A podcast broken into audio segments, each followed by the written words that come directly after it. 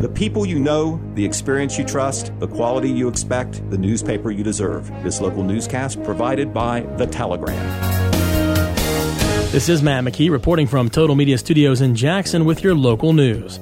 Governor Mike DeWine announced on Thursday morning that for the first time in eight years, Ohio license plates are about to get a new look.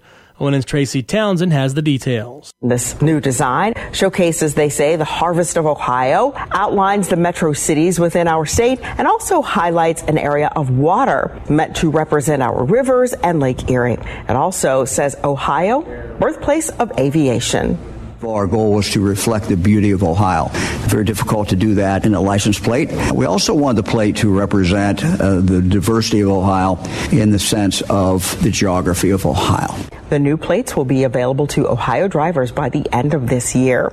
I'm Tracy Townsend.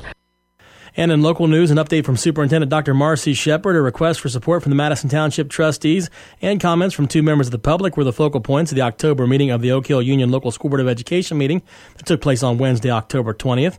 For the full story on those issues, check out Saturday's edition of The Telegram or online at thetelegram.news.com. In the wake of a joint investigation by the Ohio Department of Natural Resources and the Office of Ohio Attorney General Dave Yost, eight people have been indicted by Gallia County and a grand jury on multiple felony charges of poaching white-tailed deer and stealing meat from hunters. Investigators found that a deer meat processing operation known as A&E Deer Processing and associates poached 30 Ohio white-tailed deer and skimmed more than 700 pounds of meat from deer the hunters paid to have processed by the business. A&E Deer Processing then sold the stolen meat for profit. The eight people charged face a combined 91 criminal counts. Those individuals are Aaron L. Jones, age 32 of Thurman, Brittany E. Markham, age 31 of Thurman, Randy L. Jones Jr., age 64 of Thurman, Charlotte F. Jones, age 63 of Thurman, James E. Copley, age 58 of Thurman, Justin M. Wells, age 36 of Thurman, William C. Gilbert, age 27 of Thurman, and Justin F. Butterfield, age 23 of Bryce. The Ohio Department of Natural Resources Division of Forestry recently celebrated Vinton Furnace State Forest, which is one of the most biologically diverse ecosystems in the United States and home to more than 50 years of ongoing forest research. The outdoor event highlighted the state of Ohio's ownership of Vinton Furnace State Forest and celebrated the ongoing research taking place at the forest. The 12,089 acre Vinton Furnace State Forest is located near McArthur. The forest is home to bobcats, timber rattlesnakes, cerulean warblers, and several rare plant species. The site is also home to research dedicated to restoring oak trees to Ohio's forests. Oak forests are home to some of Ohio's most important wildlife species and are a valuable part of the state's multi billion dollar wood industry. Since 1952, the land at the Vinton Furnace has been dedicated towards forest use and sustainability research, an agreement formalized between the previous owner Mead Corporation and the USDA Forest Service in 1965. The latest national unemployment report shows benefits fell last week to an all new low. ONN's Tracy Townsend has more on this. Unemployment claims dropped by 6,000. Last week, a total of 290,000 people applied for unemployment benefits. It's a sign layoffs are declining as companies work to hold on to employees. That's the fewest people to apply for benefits since March 14th of 2020. As for Ohio, just over 7,500 people applied for unemployment last week, and that's the lowest number since September 18th. I'm Tracy Townsend. It was truly a bittersweet experience on Wednesday afternoon, October 20th, when Jackson City officials and current and past members of the Jackson Police Department gathered to wish retiring Police Chief Alan Potter Jr. the best of his last day of work. Potter's leaving the police department after a 25 year plus career there, which included serving as the chief since December of 2018. His career at the police department began in May of 1996 after a short stint as wildlife officer at the Ohio Department of Natural Resources. An open house was conducted and special presentations were made to Chief Potter by Jackson Mayor Randy Evans, Service Director David Swackhammer, and new interim police chief Brad Hinch.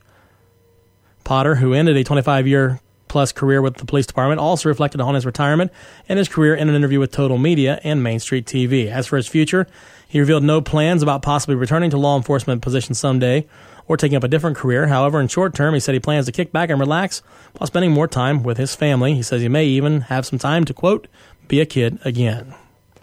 Superintendent Phil Howard recently shared with the Jackson City School Board of Education an explanation for two recent robocalls that went out to all staff members and families of students in the district. The first of these calls went out on Tuesday night, October 12th, from that meeting and was in reference to food shortage issues.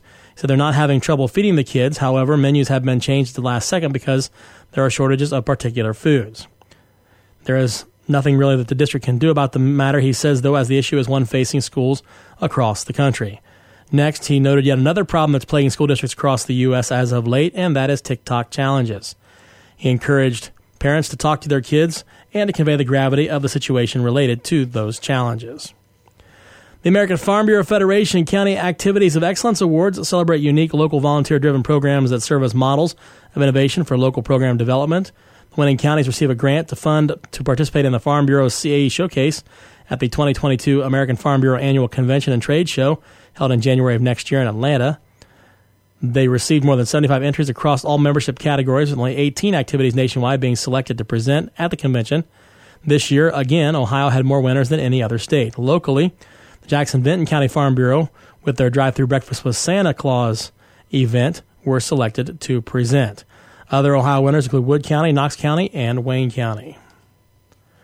The award winning Buckeye Hills Career Center held a celebration day last Wednesday to honor their Drug Free Clubs of America student members. 362, which is 82% of the center's students, have made the commitment to be drug free, a number which the center is very proud of. Students participated in tailgate activities and were provided a catered lunch by Rowdy's Smokehouse. The highlight of the day was the five partner school bands entertaining members and participating in a battle of the bands. The Vinton County Democratic Executive free soup and sandwich supper on Monday, October 25th at 6:30 at the Vinton County Community Building. The supper is open to the public and is being organized to allow local voters to hear from and meet with candidates and representatives from issues that will be on the Tuesday, November 2nd general election ballot. The Vinton County Democratic Executive Committee does meet the fourth Monday of each month at 6:30 at the Vinton County Community Building. Any Vinton County voter who embraces the ideals of the Democratic Party is welcome to attend. And finally, today, the Vinton County Local Board of Education has rescheduled the regular October board meeting for Monday, October 25th at 6:30. That meeting will be held at the Vinton County Education Office in Room 10 on West High Street in McArthur. Again, from Total Media Studios in Jackson, I'm Matt McKee, and that was your local news.